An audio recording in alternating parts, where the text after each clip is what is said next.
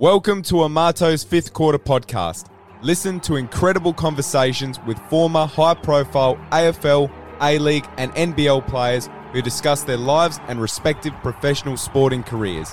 Previous guests welcomed on the podcast include Dustin Fletcher, Al Green, Travis Storm, Greg Body, Tyson Edwards, Brett Maher, Dale Pickett, Eugene Glickich, Kevin Brooks, Jack Fitzpatrick, Bill McDonald, Sam Jacobs, Calvert, Marcus Bergen, Sean Redditch, James McIntyre, Andrew Vlahoff, Graham Cornes, Brian Curl, Jason Ecometis, Chris McDermott, Mike Ellis, Kevin Litch, Matt Smith, Michael Wilson, Brendan Teague, Jordan McMahon, Brett Pitt, Matt Shanahan, Rupert Stackwell, Dusty Raycott, and Gibson, Ricky O'Loughlin, Dylan Addison, Daniel Georgieski, Dom Tyson, Sergio Fenday, Adam Snyder, Ricky Brick, Rick Latson, Rod Jamison, Toby Thurston, Scott Lee. Links to all previous episodes are down below for your listening pleasure. But without further ado, let's get into this next episode of Amato's fifth quarter.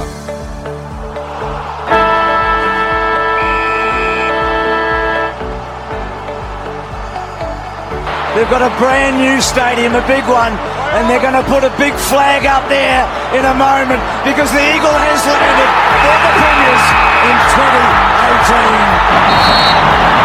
There it is. Brisbane. The orange order is restored.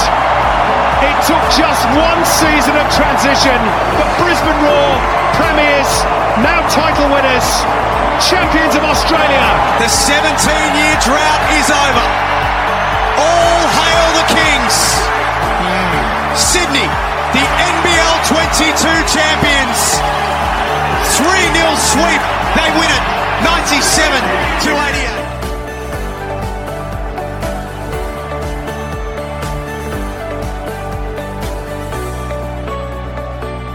Ladies and gentlemen, welcome to Amato's fifth quarter podcast, episode 43. This is your host, Daniel. All is very good, very blessed, very grateful from this end. And as always, hoping all is well for you listening from your end. Today, we have the pleasure of being joined by an Adelaide Crows original, Scott Lee. Some of the highlight moments throughout this conversation include playing soccer at an elite level as a junior, making it onto Hawthorn's list in the 1980s, his relationship with one of the greatest coaches of all time, Allan Jeans, as well as sharing a locker room with arguably the greatest player of all time, Gary Ablett Sr. Winning two SANFL Best and Fairest with Central District, as well as being part of the Adelaide Crows inaugural squad in 1991. Adelaide's first ever game, round one, 1991, against his old side Hawthorn the pain of the 1993 preliminary final loss to Essendon after leading by seven goals at half time, the Robert Shaw era at Adelaide, and playing with some future Crows champions in Andrew McLeod, Ben Hart, Mark Ricciuto, Kane Johnson, and Tyson Edwards, to name a few. From 1991 to 1995, Scott Lee played 86 games for the Adelaide Crows. He scored 18 goals, played in three finals, and he was one of the great, reliable, and durable defenders for the Crows in their early years. So we'll get it underway now. A5Q podcast, episode 43, in conversation with Scott Lee.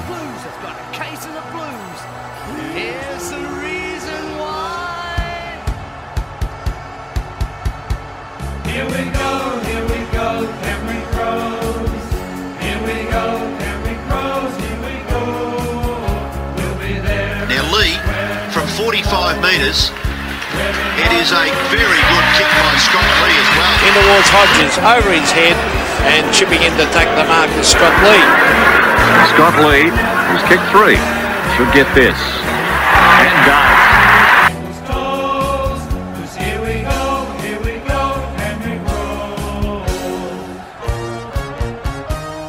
Welcome back to Amato's fifth quarter podcast, and today we've got an Adelaide Crows original, Scott Lee. Thanks very much for taking the time to come on the show tonight.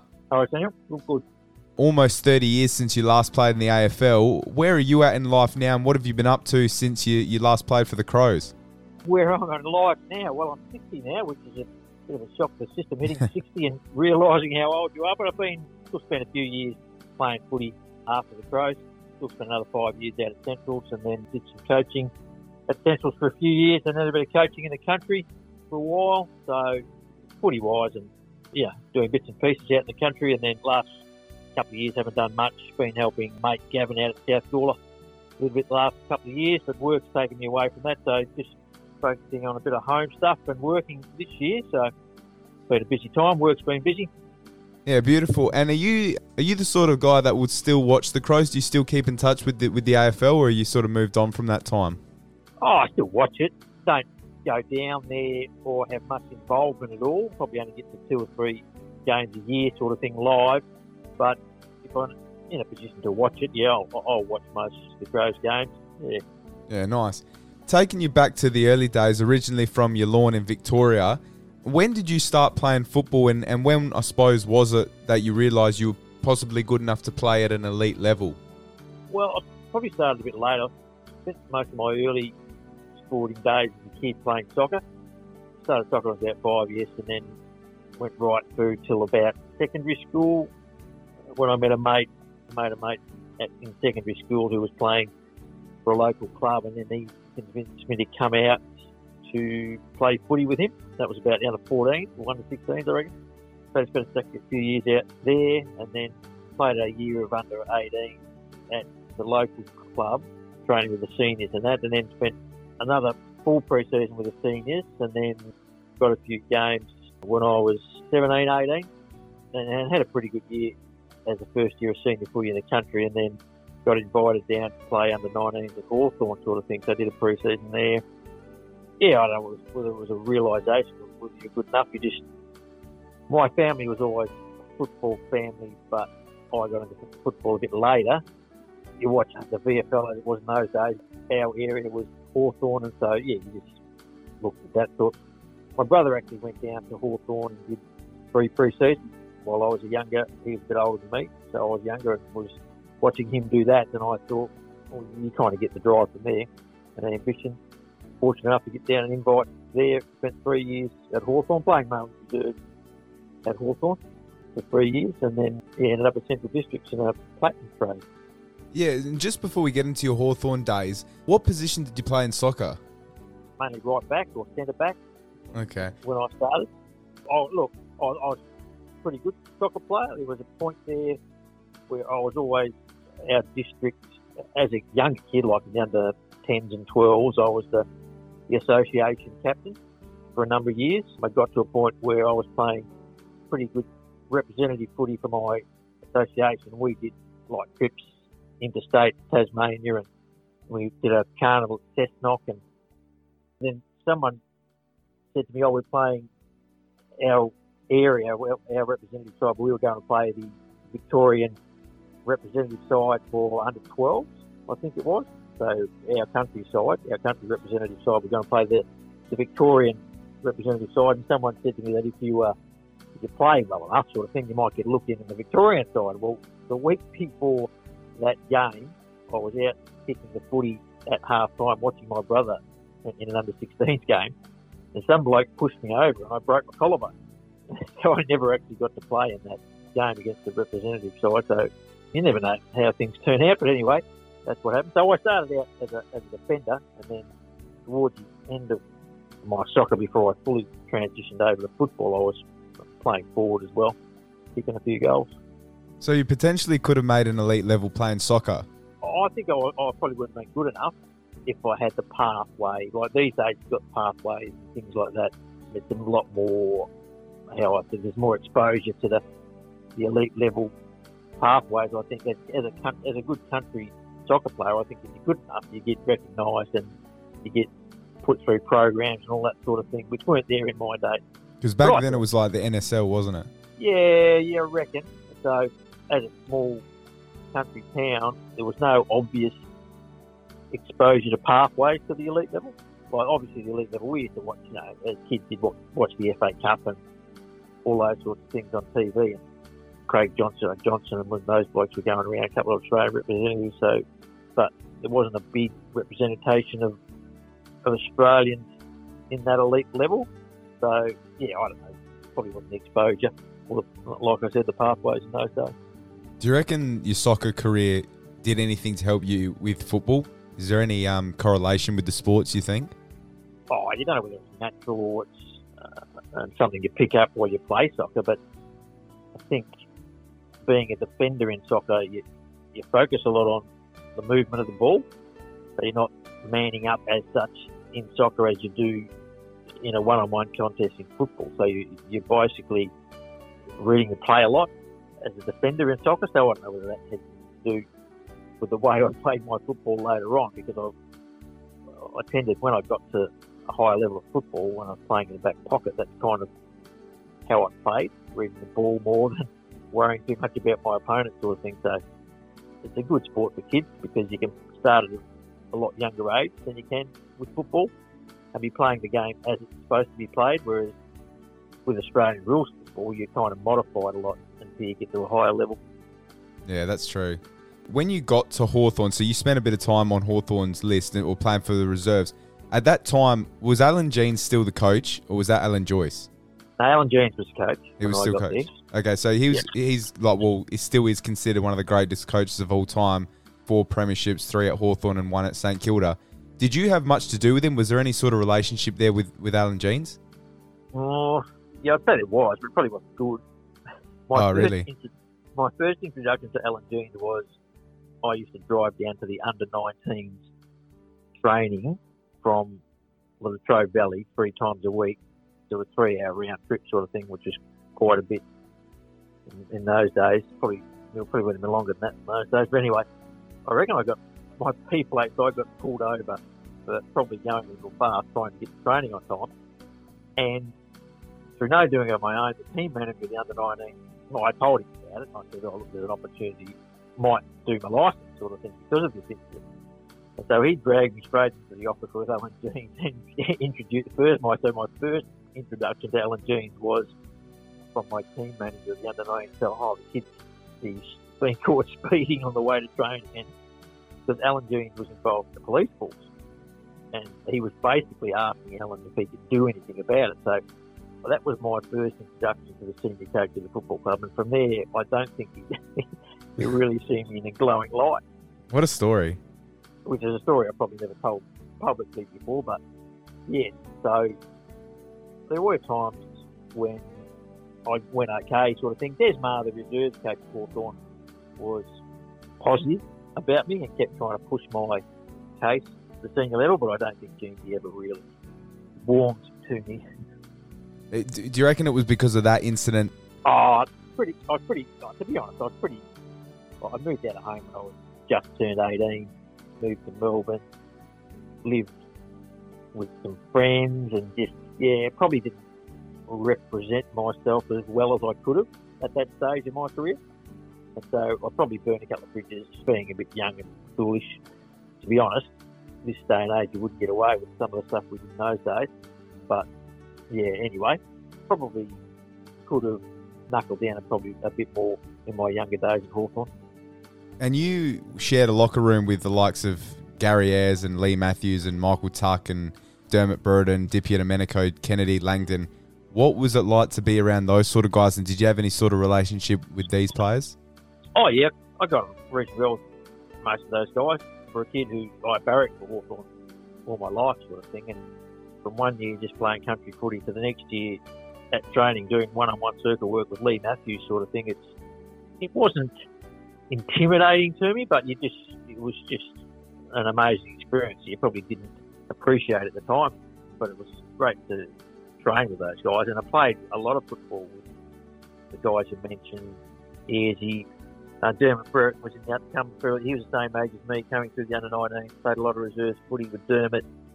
My first ever game at Hawthorn, I'd done all the pre-season with the under 19s. I'd played a couple of practice games with the reserves, and then when it came time for the first round of that year, that was 1982, they had a lot of injuries at the senior level.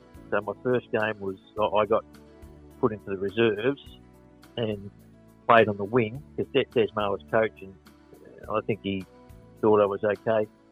But I was on the wing.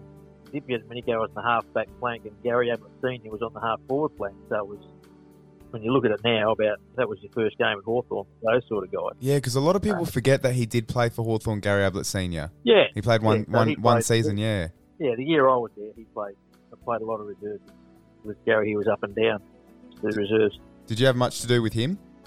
Oh yeah, he was a he was a really likable bloke. Gary, pretty down to earth fella, easy to talk to, and yeah, he was.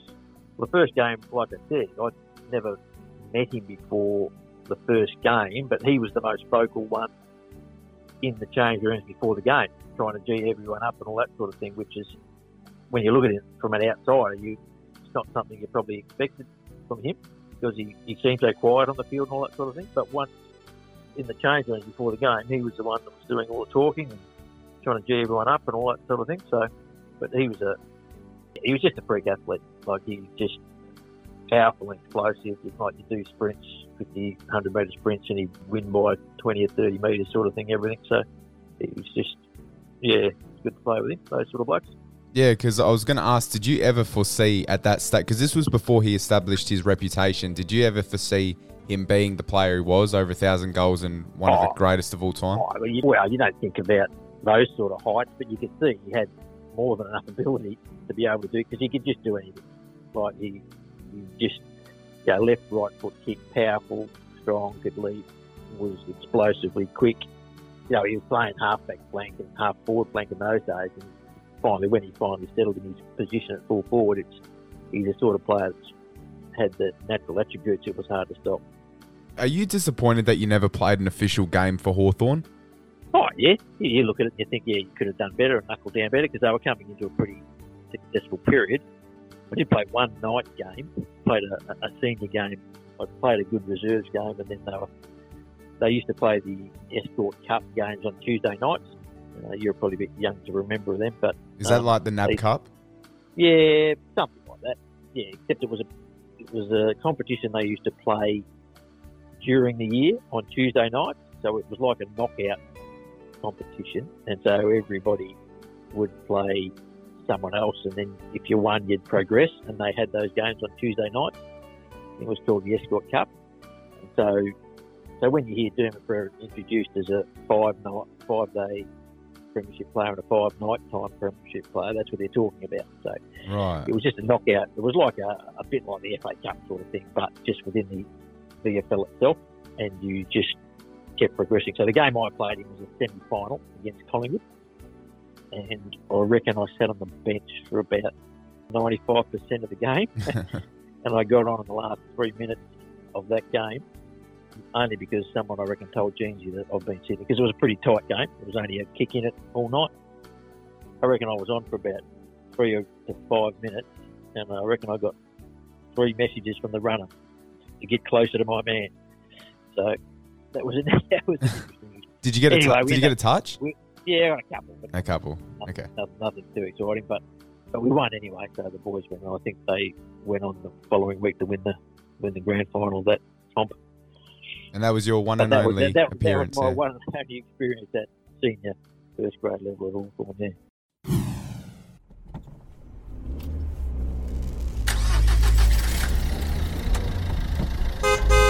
All right, everyone, it's time for a quick break on A5Q. I want to talk about CuppaGino's, the perfect mobile cafe for your event catering needs. Established in 2019 in Adelaide, South Australia, CuppaGino's is our family business, here to provide you with freshly brewed, hot barista made beverages on wheels, using locally roasted La Crema coffee beans with our preferred blend included for any event needs. CuppaGino's caters for weddings and engagements, sporting events, school, university, and work functions, and birthday parties, just to name a few. We pride ourselves not only on delivering warm, smooth, and delicious coffee at a great price, but also fantastic professional customer service with a smile. If our customers walk away satisfied, it means our job has been done correctly. If you're based in Adelaide and need catering for your next social event, contact us directly via phone at 0418 894 570 or email at cuppaginos at hotmail.com. And don't forget to like us on Facebook and help spread the word. Now that we have that out the way, let's get back to the show. So, how did the SANFL come about after this? You moved back to SA after that time at Hawthorn. What prompted that move? Well, I think after three years at Hawthorn, the second year that was I think the '83 was the year I played that night game and was going okay, but then 84, I probably didn't have as good a year as the year before. Yeah, so geez, and they had a lot of good players coming through. That was when they were just building a really good, strong side. So I think I was surplus to their needs. And Cowboy Neil and Allan Jeans were good mates, obviously, and they had an affiliation. Cowboy was coaching Central Districts at the time, and Hawthorn were after it. Johnny Platten. They said, oh, I want to go over and have a look at this club. So I went over there and just yeah, hooked up with Cowboy Neil there and, and Central Districts. And, and yeah, so that all panned out. Where actually Johnny stayed at Central Districts in 85. So 85 was my first year at Central District. Johnny Platten stayed at Centrals for that year, and then he went over to Hawthorn in 86. So I spent a year playing with Johnny in 85, and then there was a few more blokes come over from Hawthorn after that. Yeah, because Hawthorn and Central District have a decent relationship. Yeah, oh, I did. That was where it stemmed from between Allan Jeans and Cowboy Neil being the coach at Central. So there was a few players come over. There was, I think, Rudy Mandermaker was the next one. Then there was Russell Shields, Chopper Hanley, Dave Flintoff, I think, were the five of us that ended up at Central Districts. Yeah. Yeah, and you were a key member of Central Districts because you won two best and fairest. Do you think this time at the Bulldogs led the foundation for you making it onto Adelaide's list a couple of years later? Oh, I think so because I won the best and fairest at Centrals in 1990 and 87, and, 1990 leading into the Adelaide Crows because that's when they formed in the, the end of 1990. So, yeah, oh no doubt. Neil Kerley being Central's coach and then him having affiliation with going into the development of the Crows, he was kind of the recruiting man or part of the recruiting team down there. So he'd been my coach and got along pretty well. So I think Cornsey and the committee there at the time had decided to go down a more experienced path because they were somewhat restricted in their recruiting of younger players, not like they have like with the Gold Coast and the Fremantle and these other teams coming in, getting the concessions they got with drafts and that. That didn't happen. We were pretty restricted with the drafts and that we could pick up. So they went down the experience track, and that's probably why I got a bit of a gig with McDermott and Jarman and the like, pretty much being in the same category as me as far as you know age group and that. And the establishment of the Crows in the, the early 90s, it seems as though, like, when the Crows were forming, it was a bit rushed and almost a bit disorganized. The first preseason, I have the understanding that there was a massive group of players for that first preseason, and every session or, or two they were stripped to get the inaugural 1991 squad. How were you approached in terms of joining the, this new club, and what was it like that first preseason? You know, late 90, early 91, leading up to the first season. Oh, it was obviously very new for everyone, and it was it was a large squad. I think it was like 80 players or something. Was in the initial squad, something, some high number like that, and then just got whittled down, I suppose. So yeah, no, it was exciting, though. I mean, it was disorganised, you had to understand that we were based at Footy Park, but you didn't have a club facility as. There was no gym. The change room there were pretty basic because it was just teams coming in, playing games, and then going back to their home club. So the Footy Park wasn't set up as a football club itself. So they had to put in a makeshift gym, and they had to put in administrative offices, which were ATCO huts uh, that were there probably the whole time I was there. So it took time to build build the club up a, a number of years, which is understandable, but financially they, there wasn't the money around that there is these days to build facilities, you know, for tens of millions of dollars. So the club did what they could with what they had, and yeah, so it was obviously going to be very successful right from the outset because of the public support that was shown to the team right from the word go. Yeah, because that first, it, there wasn't even a name. It was it was just the Adelaide Football Club. Yeah, it was. It took a while for, for I'm not sure how long to establish the name of the Adelaide Crows. Well, there's all sorts of things going around the Sharks and other bits and pieces, but it took a while to become established on on your name and your and where what you were representing. But obviously, you're pulling together players from every club. You know, the best players from the competition and recruiting Tony McGuinness back and Mark Mickan and all these sort of guys. So Bruce Lindner was another one Yeah, from Geelong. from Geelong. But yeah, it was obviously going to take a while to establish your identity. But like I said, it was always going to be things that the fans were going to get behind right from the start. So you can see that right from the word go from our first practice match we had against Essendon. It was just a trial game, and I think there was like 45,000 people there just for a trial game. It was a bit of a buzz and pretty exciting for the town. And what about the first ever game? So round one, 1991, against ironically your old club Hawthorn. You won by Yeah. 86 points, and, and Hawthorn won the premiership that year. So they were a very, very good team, obviously, and you smashed them by 86 points. What are your memories from that night? Hello, everyone, and welcome to the 1991 AFL season. And what a way to start! Under lights here at Football Park in South Australia for the clash between Hawthorn and the Adelaide Crows. Quite incredible. They've been talking about it for days, saying it was a sellout to witness the opening game of the 91 season. quickly run through the team. There would be some really interesting battles there. Lee in the back pocket is a former Hawthorn player. He'd like to do well. Dunstall and Warhorse, a really good battle. Oh, I think Hawthorn should win, Sandy. I hope it's a fantastic game. It's a great night for South Australian football. And certainly the crowd will carry the 20 players in the Crows jumpers. And I think it will be a great game that we'll see tonight. A credit to the public of South Australia. They've given the Crows full support. And here they go to open the season, to open their AFL career. And it's Negri who gets a mighty thump down towards the half-forward line. The Crows through Tregenza. The Crows have really done everything right tonight. I, I haven't found a cheat in the side as the siren goes. Lindner will want to finish it off. He shoots towards goal. Oh, he finishes it off all right. A marvellous victory and an 86-point win to the Adelaide Crows in their AFL home and away debut. Oh yeah, it was pretty exciting. Obviously, going up against your old side was yeah, didn't really think about it too much, but we knew a long way out that you were going to play in the first round, so I had plenty of time to think about it before the actual game itself. And then yeah, when you go out there in that scenario, you you've been given an opportunity to play in the first game ever for the club, and you just wanted to play a good game. And as it panned out, you know everyone contributed and everything seemed to click.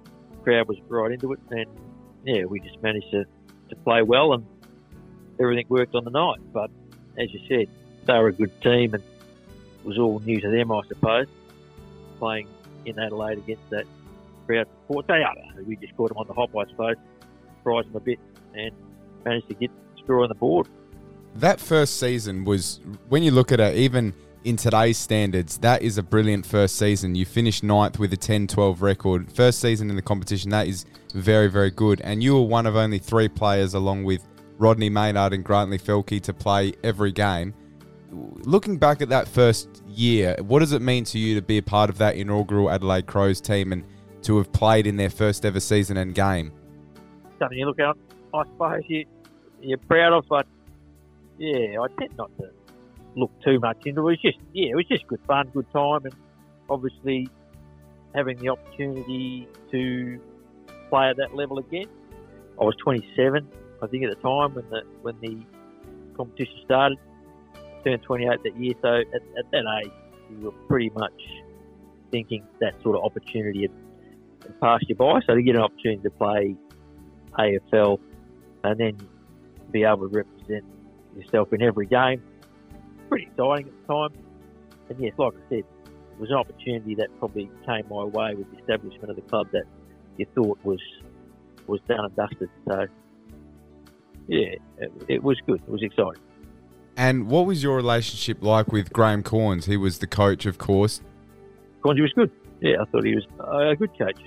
Communicated well and give you handwritten notes at the end of every game or the next week to see where your strengths and weaknesses were. And he did everything he could at the time and did a pretty good job, I think, with a newly established team with guys coming from all different clubs, as we said, and pulling everyone together and to get as close as we did in '93. He probably did pretty well he's pretty successful, I feel, for his time at the Crows.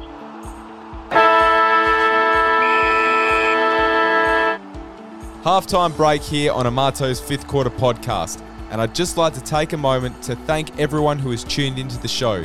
The support is very much appreciated, and I hope this episode is finding you well. If you're enjoying the show, it would be a massive help if you could consider subscribing and leaving a rating and a review.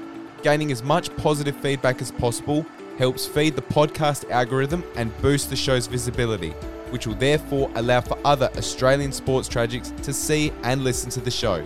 Five stars, of course, would be fantastic, but I'll leave that up to you. Now, enough of that, let's get back into it because the second half of A5Q is about to get underway. Another thing that I wanted to, to talk to you about. So, 1993 is a very famous year for the Crows, and, and still to this day gets spoken about. So it was the first time the club made the finals. It was the, the year of Tony Modra, 129 goals. You made the finals. You, you get into a preliminary final against Essendon. Uh, you're 42 points up at half time. The Crows let it slip and, and Essendon go into the grand final. What are your memories of that day and what happened after half time? The Bombers come into this final as hot favourites. It's a team boasting a potent mix of youth and experience. The Baby Bombers are the Essendon youth, and these young men are enjoying a strong taste of finals football. Last Sunday, Essendon outplayed the most feared club in the league, the Eagles from Perth, to qualify for the final three. Adelaide, despite its loss to Carlton, is earning respect. The Crows have been put to the test in Melbourne during September and proved to be not only competitive but dangerous as well. Today, there's no second chance. The loser goes home. The winner earns the privilege of coming back as a grand finalist. It's Essendon versus Adelaide in the 1993 preliminary final at the MCG. Essendon to the right again. Essendon going without a traditional centre half forward here. A vacant spot there. Wren won the first tap out of the centre. Denham's quick kick will probably get the job to tag McGuinness. I don't think they're going to have time to do it. And for the second time in this match, an Essendon player with a footy stuck in the centre of the ground when the siren sounds. Well, what a turn-up this is. It's not over yet. There's a long way to go. But at half-time, it's 6-6 to 12-12. You wouldn't read about it. I kid you not, they were betting 4 to 1 on Essendon this morning. And if this was a scoreline at halftime, be no betting if they were in front. It should never be though, Bruce, because if you, I always believe if you've got 20 committed people on any given day in a game of Australian rules football, as long as you've got them committed, you're going to have a really good contest. And they started brilliantly, didn't they? Oh, and the first quarter was terrific. Well, there's no doubting the ability ability of this Adelaide side. We've seen it every time they play in Adelaide. They can do it. So it's only probably probably been a mental thing coming to Melbourne and No not doubt, being yep. able to win. They opened the floodgates a couple of weeks ago when they beat Hawthorn, so they now believe in themselves. Double the score at halftime. It's the Crows 84 to Essendon 42. Centre half back for Adelaide. Very important possession. Watson's got it.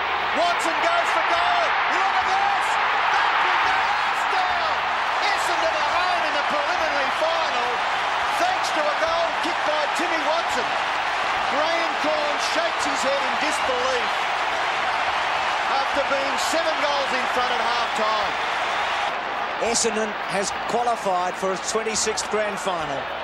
And next week will be playing Carlton. It's been one of the most remarkable games in the long history of this great game. To be seven goals behind at half time. That's it. Dead set gone at half time. No way out. The door was locked. They got out of jail. It's amazing, isn't it? Yeah, good question. Uh, What happened after half time? Not really sure. But anyway, uh, I started on the bench that day, so I'd actually copped against Carlton the week before. I'd copped a bit of a, a knock on the shoulder, and I was a bit sore against Carlton. I didn't play much in the game second half, and so during the week, the build-up, uh, it kind of it was good, and then my shoulder it felt fine. It was as good as gold, and then so I think uh, was a bit dubious about picking me, but anyway, he picked me, and in the first half, sat on the bench, and then I came on. And the first contest I went for, I backed back into a pack, and someone come straight through and whacked me on the shoulder again. So, and it kind of numbed my whole arm again. So, I'm not sure whether it was a nerve thing or, or what happened, but it affected me for the rest of the game. So my personal game was pretty ordinary for that game, and in hindsight, I probably shouldn't have played. There's another thing I've probably never said publicly, but anyway. So the game itself was going pretty well. Like I spent most of the first half on the bench because it was going so well. So I had a few on and offs in the first half and was was going okay. Still felt okay, and I felt like even though my shoulder was sore, I was capable of trying to contribute to that. So I played a bit on the second half, but yeah, they just got a lot of momentum in the second half with Long playing well. I think Watson was had a bit of a burst as well, sort of thing. I think I ended up playing on James Hird. That was his first year, I think. So, but they just got momentum up, and it was hard to stop. I'm not sure how the score panned out with goals, but I think they got a few early in the third quarter, and then just I think we're still in front at three quarter time, and then they just got on a bit of a roll again in the last quarter to the point where yeah, just one of those things.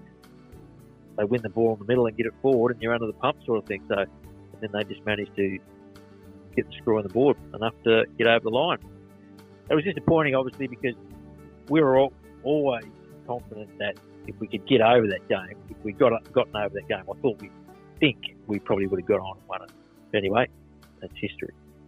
Yeah, because I've had a couple of ex Crows players who played in that game, and they've said the same thing. You're, you're you're not the first person who said that. That if if Crows had gotten into the grand final against Carlton, they would have won.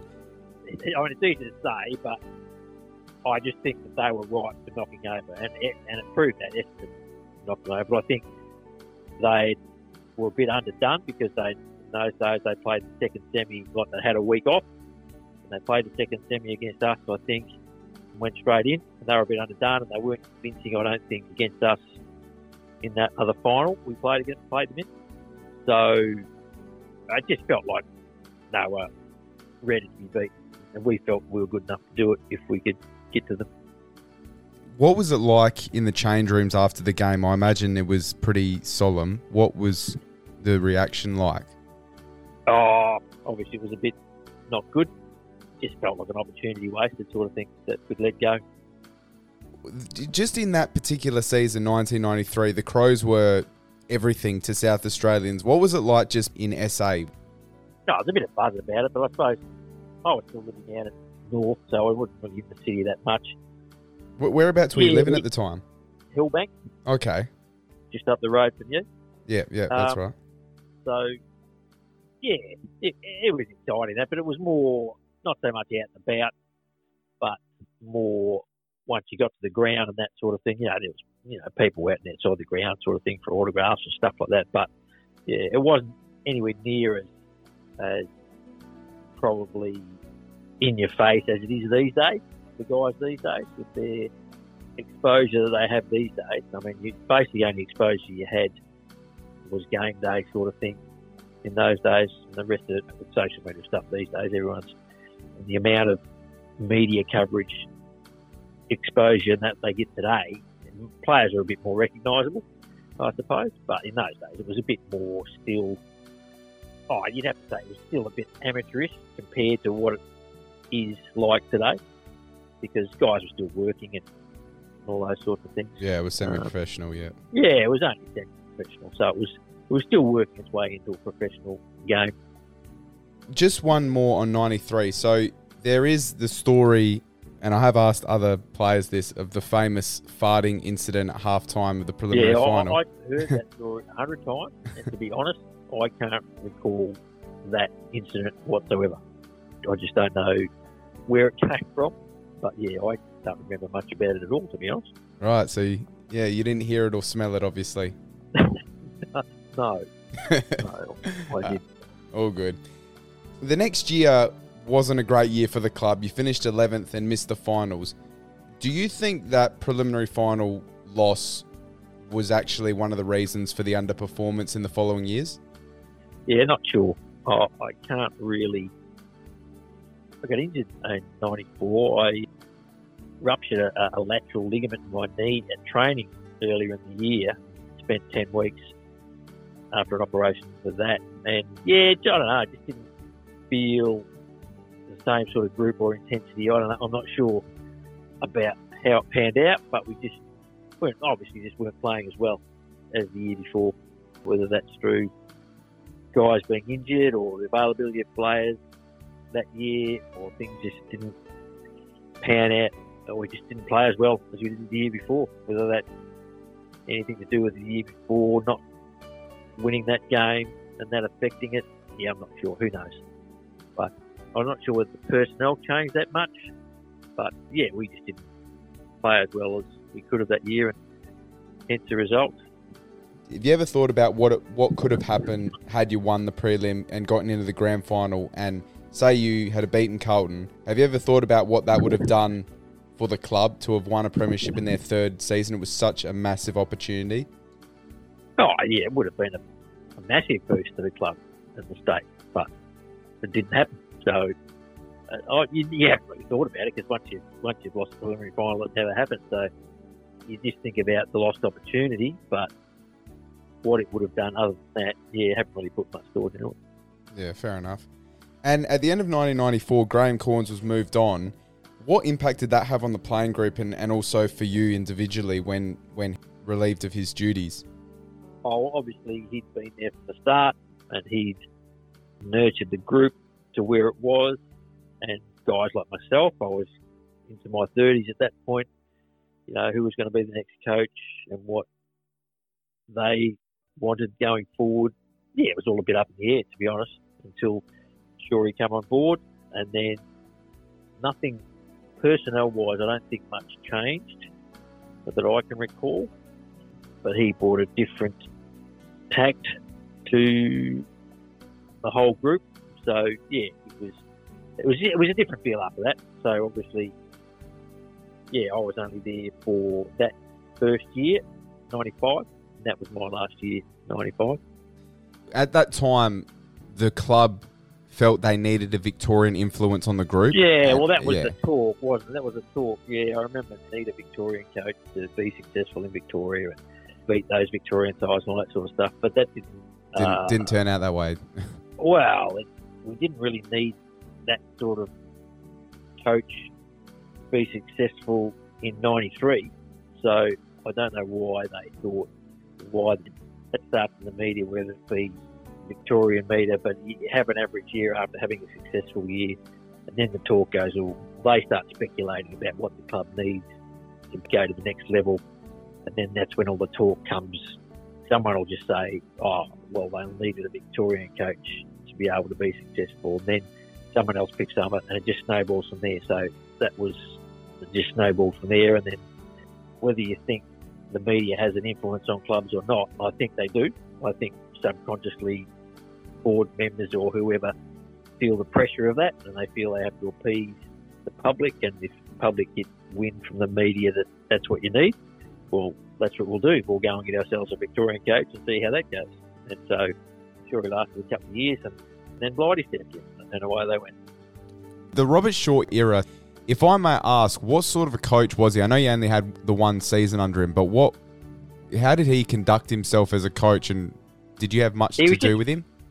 Yeah, not a lot, but he was just one of those coaches. You, he just felt like he had to impose himself on the group, so to speak, and he would just be one of those coaches that would just be okay one minute and then blow up the next minute and tear strips off you for asking a question about something or questioning something you're doing or something like that. So, and, and he'd fly off the handle and that sort of thing. So, yeah, I mean, as far as technically and all that sort of thing, I don't think it was any different than anything else we've been doing. But it was more training. There was a bit more tackling and a bit more physical stuff involved in the training, but nothing we probably hadn't done in the past. But there was just a bit more of it. So it, I don't know whether there was too much different brought to the club, really. Yeah, because it seems like, how do I say? People thought that the Adelaide Football Club were a bit soft and that you needed toughening up. That's what the media was alluding to. And Robert Shaw was meant to come in and sort of be a hard ass and toughen you up. But I'm assuming that most of the playing group didn't really see it that way. Oh, well, I wouldn't have thought we needed toughening up. Media can say that, but in reality, that's not the case. The West Coast Eagles and those teams were pretty, pretty successful in those years, and they had a big, strong group, but they also had you know, very skillful players as well. And I think it's a cyclical thing where, you know, you've just got good players come together at the one time. And, you know, that proved to be the case later on. You couldn't have said that the 97 98 team was any tougher and harder than the 93 94 team.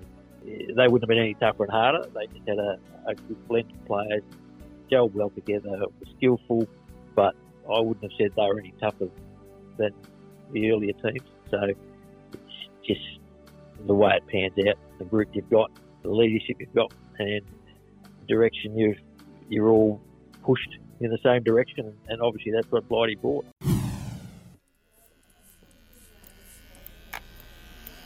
Before we get into the final stretch of this episode, we need to take one more break here on A5Q. Now, this podcast is partnered with Pete and Pedro, the kings of men's hair and beard grooming.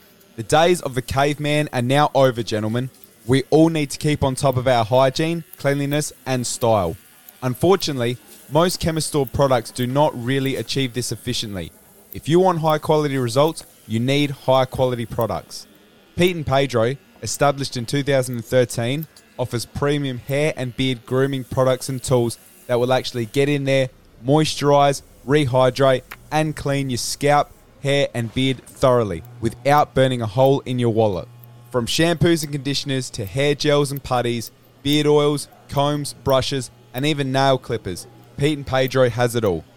Now, I would never promote or partner with a brand I did not use or trust. Guys, I've been using Pete and Pedro products for years now and can confidently say there are no better hair and beard products on the market. Gentlemen, if you are looking to take your grooming game to that next level without breaking the bank, do yourself a favor and check out Pete and Pedro. And if you use my special discount code DAMATO10, spelled D A M A T O 10, you'll score yourself an extra 10% off on what is already a great deal. The link to Pete and Pedro is down in the description below. But for right now, let's get back to the show. Your final year, 95, that was one of the shining lights of that year was there was some up and coming players who ended up being champions of the club. So you played one season with Andrew McLeod and Tyson Edwards and, and two or three years with Mark Ricciuto. At that time, I mean, I know Ricciuto was from the get go, he was fantastic, but did you have much to do with these players, not just on the field, but off the field? And also, at that time, did you ever foresee the players that they would end up being? I reckon you could see, you know, Roo was a good kid. He was just a solid player, you know. There wasn't anything outstanding about his skill. Uh, he was just a hard worker and, and just a talented, strong kid. Tyson Edwards was an amazing player for his size and his skill. He was just very had good football now, and he, and he had good football skills to go with it. Andrew McLeod was one of those players that you could just see from the start that he was something because he was just and physically very strong for a guy his size. I mean, he would have been. I think he's only five eleven sort of thing. Yeah, not, he's not, not tall, big, not tall and, and not tall. Wasn't extremely muscular, but I remember doing a drill, one of Shawry's bloody stupid drills where he'd throw a ball in the middle and you just had to go and compete for the ball. I remember going two or three times in and, you know, against other guys, and then I was matched up there, and Andrew was only a kid, I think, at the time. He would have only been 17, 18. And going in and hipping, shouldering, and I think, oh shit, it's just one of those, had one of those hard body, he's a hard body kid. And the next ball he was going to have a contest with, he was up against Tony Hall. Same thing, ball gets thrown in the middle, Andrew comes from one side, Tony goes, and Andrew hit him straight up the front and knocked him arse over. You know, this is a kid. He's just a kid at this stage in his first year. It was early in the season. And Tony Hall's um, not small either. No, and Tony Hall's a, a strong unit hand, but Andrew was just silky, smooth movement, the way he ran, his skills. But people don't understand, realise how strong he was. He was strong and just, just a beautiful reader of the play. And and you can just see you can see that right day one sort of thing that what sort of player he could possibly be. Same with Ben Hart when he came to the side. Yeah, just reliable. Just hardly put a foot wrong. Ben and those were the guys. And then obviously Goodwin, Rennie played a lot of footy with Rennie. Was marvellous player Rennie. So yeah, they had the group there, and then you had all the bit players. Kane Johnson was a super player as well. You know, people forget about the, the player Kane Johnson was. He was a magnificent player.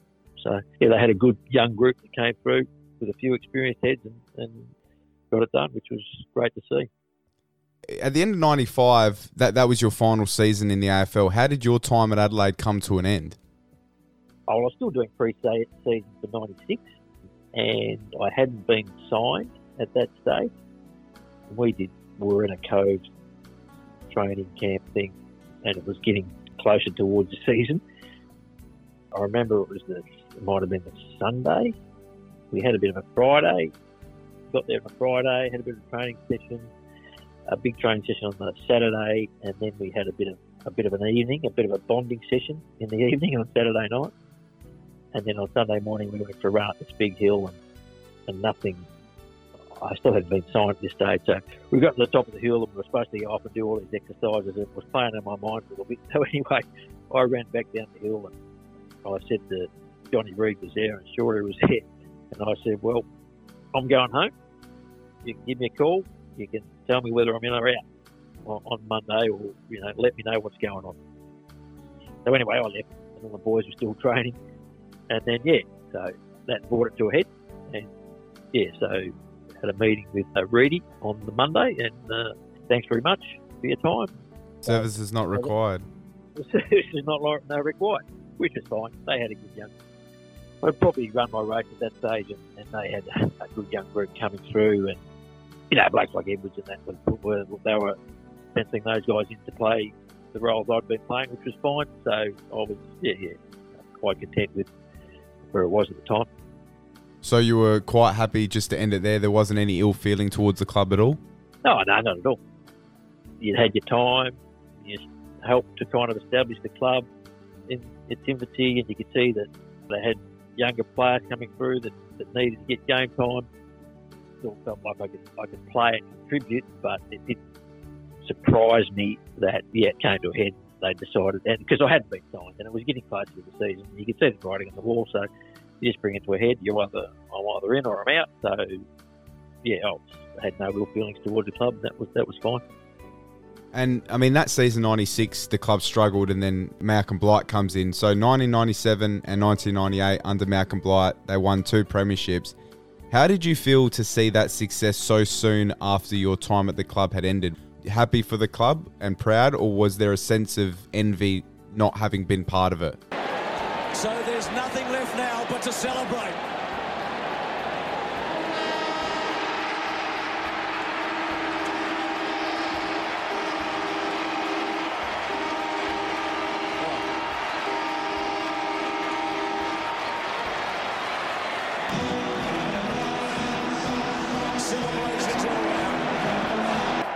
Are home. It's ticking away.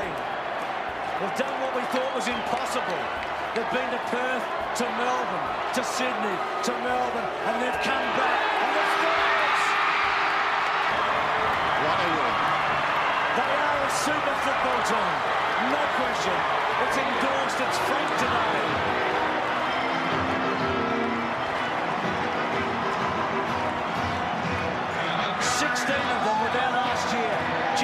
Third, and for six of them they win their second. And their first, I should say. Oh, of course, you sit there and you look at it and think, geez, that would have been nice to be part of that. But it moved on. I'd been out of it for two years by that time, and, and you could see the team they had. It was, yeah, it was a fantastic team, and they'd obviously a great finals team in those two years. They were, well, as the system was, I think it was 97 that they kind of got the benefits of the final system they had at the time. Really happy for the boys, happy for the lads. Caught up with a few of them in town afterwards, and it was good to proud of what they'd achieved. You'd been part of the early development, I suppose, of the club. That core group of say the early '90s, do you still keep in touch with with those early crows? You know, your McDermott's and McGuinness and Jarman and these sort of players. Do you all sort of still keep in touch at all? Oh, not a lot. A few times a year when you either catch up, you know, you usually have a lunch every now and then. You know, you'll see each other at the footy or whatever, you know. So, but not directly, not a lot. And as we are about to close up now, I've got three last questions for you. In your AFL career, who's the best player you ever played with and why? Who's the best player you ever played against and why? And lastly, who's the best coach you ever played under and why? Best player I played with. Well, oh, I'd have to go back to the start of my SANFL career. I played with Johnny Platten, and he was amazing. He was just a freak. Yeah, Brownlow medalist. Well, Brownlow medalist, Magarey medalist. Only two, one or two players to be able to do that. You know, multiple premierships. It's just he was a freakish player. Look, I played with a lot of great players, Mods and you know Rennie and all, all those blokes that get play with. You play with some marvellous players. Even back to the Hawthorn days, the guys you played with back then. You know, playing with the likes of DiPierdomenico, another Brownlow medalist. Played a lot of footy with him at Hawthorn, and like I said, played with blokes like Gary Ablett Senior and Dermott Brereton. Uh, when I look at my career as it was, I played with a, a lot of amazing players that, that, that went on and did amazing things. I've always said, re- I've never really praised too much the players I played against and said, oh, right, he was the best player I ever played. But over my time, I probably the hardest player to play your game, be successful against. And he was an amazing player himself, but he also stopped you from being, as a defender, I tried to run off and do a lot of things, but as a player I played on, probably one of the most difficult players to play on was probably Wayne. Gavin was just an amazing kid I played against in the SANFL as a 16 year old, and he was good enough then. But then to have played games against him at AFL level when he was older, uh, and the year he won the Brownlow medal, he was only like 21 or something. But then, yeah, so played quite a bit of footy, and he was probably, I'd say, one of the toughest. Uh, you know, no one's easy to play against, but he probably stood out. Far as coaches, I had a lot of a lot of good coaches. Like I said, you know, Allan Jeans.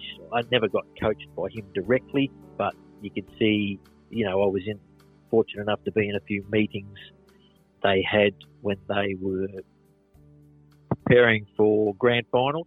To be in the room with him as he's addressing the players and preparing them for grand finals, and to for him to listen to him to come and talk to young kids about his perspective of the game and you know his philosophy of we've got it, they've got it, the ball's in dispute still rings true today. Really, when you consider the stats they take about contested footy and uncontested and pressure acts and things like that, it all goes back to the the same sort of philosophy of as Jeansy used to put it. But had a lot of good coaches. Desi Maher was my reserves coach at Hawthorn. Then I had Cowboy Neale. Then Alan Stewart, Cornsey, Neil Kerley. So, whereas one never probably stood out above the other. You know, Jeansy was obviously one of the best, but all coaches bring something different, different message or a different philosophy or a different way of doing things. But you, you take something from all of them. And I can't say that I had a coach that I really didn't enjoy, except for probably my last coach at the Crows, but that was probably more where I was at with my football rather than the coach. But anyway, they were my coaches. And to be, as I said, to be part of that Hawthorn era as it was building and to listen to Jeansy. Also, he wasn't such as much my coach as having a bit to do with him establishing himself as a senior coach when Alastair Clarkson came to Central Districts. I was an assistant with him, and you could see his demeanour and his delivery and the way he presented the game to everybody, philosophies, clear and precise instructions. And as I said, his delivery and the way he spoke about the game and everything surrounding the game as well, preparing people, you could see he was headed for bigger and better things. Did you have much to do with him directly, Alastair Clarkson? Oh, when he was there, so I was. That was my. Yeah, so I went straight into assistant coaching with him in his in his years at Centrals. Yes, so there was a few of us there, Roy and Simon Lewis, and a few of us there were his assistant coaches. Yeah, you can see he had something. So, but anyway, that's all my coaches in a nutshell, without actually hard to pick one. Yeah, but they're all, like I said, they all bring something different to the table. Well, Scott Lee, it's been fantastic to have you on the podcast. I really do appreciate your time, and I wish you all the best with everything you're doing now and also with family. Thank you very much. No worries, Daniel. All the best. Good to talk to you.